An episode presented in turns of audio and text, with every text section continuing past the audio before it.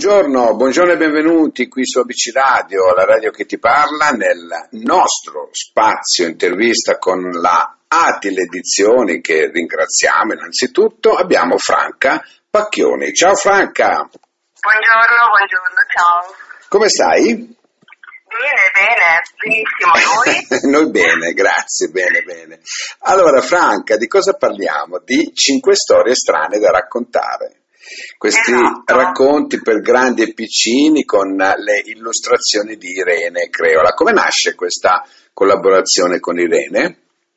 Ma con Irene è stato molto facile collaborare perché è mia figlia. Ok. Mia figlia che da, fin da piccolina ha sempre avuto molto la passione per il disegno mm-hmm. e finalmente abbiamo avuto l'occasione di poter lavorare insieme. Bene. Io ho fatto le mie proposte, dei testi e lei su questi ha creato i personaggi. Per cui diciamo che è un libro eh, dove si legge e ci sono anche delle illustrazioni, giusto? Sì, è anche illustrato a colori, sì. Ok. Sì, per renderlo un po' più comprensibile, anche per poter fantasticare meglio, diciamo. Da che, da che età partono queste storie? Allora, questi libri secondo me partono dai 3-4 anni mm. perché siano abbastanza comprensibili. E poi anche per i primi anni di lettura dei bambini, quindi i primi anni di scuola per me è una, può essere uno stimolo leggere delle storie proprio strane. Certo, certo. Senti un po', ma queste mm. storie ti sono eh, venute così, le avevi già strutturate? Fammi allora, un po' capire diciamo che, che storie, come, come, nascono ecco, queste storie. Allora, diciamo che io ho sempre avuto da sempre questo proprio, moltissima fantasia e io ho sempre macinato delle cose, macinato, macinato finché non, non, si, non si, riusciva a realizzare diciamo, un racconto compiuto. Eh, diciamo che il lockdown, con quanto, quanta negatività abbia portato, ha portato però anche questa cosa per me positiva che mi ha potuto lasciare il tempo da dedicare a queste storie, a completare queste storie. Mm. Poi diciamo che da lì nata la prima storia, perché ci sono tre storie che riguardano un personaggio solo, nata la prima storia, per questo personaggio dopo a, a seguire sono venute fuori anche le altre. E okay. Sono tutte storie che hanno una struttura, io ho scritto proprio eh, che sono storie da ascoltare e raccontare perché hanno una struttura semplice sia per chi le ascolta sia per chi le racconta, insomma le legge e le racconta. Mm, per cui diciamo che ehm sono storie che tu hai strutturato, sono lunghe, adesso senza spoilerare molto, no? quante storie sono? Ah. Cinque, giusto? Sono cinque storie, no, non sono lunghe, eh, mm. eh, si ascoltano facilmente tutte in una volta, diciamo che per i bambini piccolini, non stancano. Ok. E, ehm, sì, sì, infatti. E, ehm, sono, sono da raccontare anche perché una volta lette il, il editore, il nonno, insomma chi si occupa della lettura, del raccontare le favole ai bimbi lo può fare anche senza leggerla perché sono storie che rimangono, perché hanno un loro significato, quindi più la storia ha un significato più te la ricordi. Mm, ho capito, ho capito. E poi hai coinvolto tua figlia. Ecco, il coinvolgimento è stato successivo o ne avevate già comunque parlato? No, non ne abbiamo parlato. Io ho scritto la prima storia. La prima storia è anche la prima storia del libro, Naso Nasone, quella a cui sono più legata. Okay. Io avevo scritto la prima storia e, ed è stato da lì che mi è venuta l'idea di illustrarla. Quindi l'ho proposta a mia figlia, che l'ha letta e è rimasta entusiasta, e ha creato questo personaggio, questo personaggio che anche lui nel, nel suo disegno, nel, nel disegno diciamo, che, è stato, che, che è stato eseguito, è un personaggio semplice, così come vuole essere la storia. Mm. Adesso quando, quando, qualcuno lo leggerà insomma, potrà capire quello che voglio dire. È un personaggio dalla struttura semplice, anche il personaggio stesso.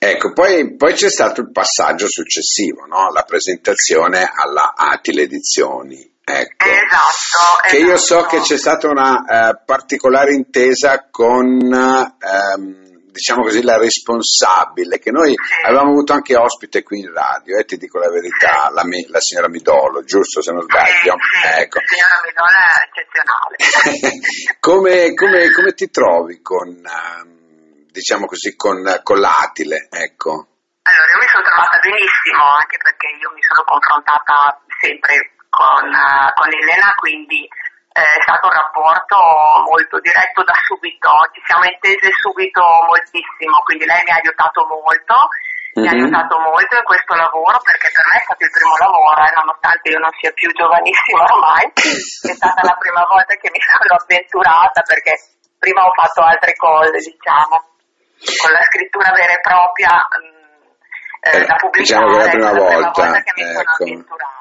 Sì, Elena è stata veramente molto molto gentile, tra l'altro poi dopo ho appreso dai social che lei è una bravissima scrittrice di poesie, scrive cose veramente incredibili, quindi ha una sensibilità notevole infatti. E lei appena letto il mio primo, io le ho mandato il mio primo racconto, diciamo che ha individuato subito quello che era il messaggio che io volevo volevo dare, quindi c'è stata un'intesa proprio in questo senso. Certo, e tu pensi che ehm, tu hai scritto per praticamente nella, nella situazione per bambini e anche per adulti, per cui i genitori stessi o i nonni anche possono comunque accompagnare questi bimbi no? nella lettura di questi Sì, racconti. diciamo che possono trarre anche qualcosa i nonni e i genitori da questi racconti, perché ci sono dei racconti che sono anche un po', insomma, un po' mh, di critica, tra virgolette, Ok. sono una cosa molto blanda verso quello che è eh, il mondo di oggi, insomma, dove si sta attaccati alla televisione, un Brava, pochino si,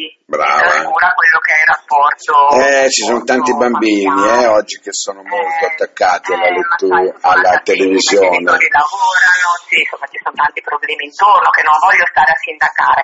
No, no, no, no, no. È un pochettino sollevare, un sollevare questa. Guarda, io parlo per prima persona, no? Ehm, Eh, sì. io ho due nipotini di 5 Eh. e di, di 6 e di 4 anni, ecco. Perfetti per queste storie. Ecco, al di là di questa storia che naturalmente io ho già, perché l'Atile me l'ha eh, Sì, gentilmente certo. fatto arrivare, a casa di mia figlia eh, non c'è un televisore, ci sono solo libri, Bene, questa è una cosa bellissima.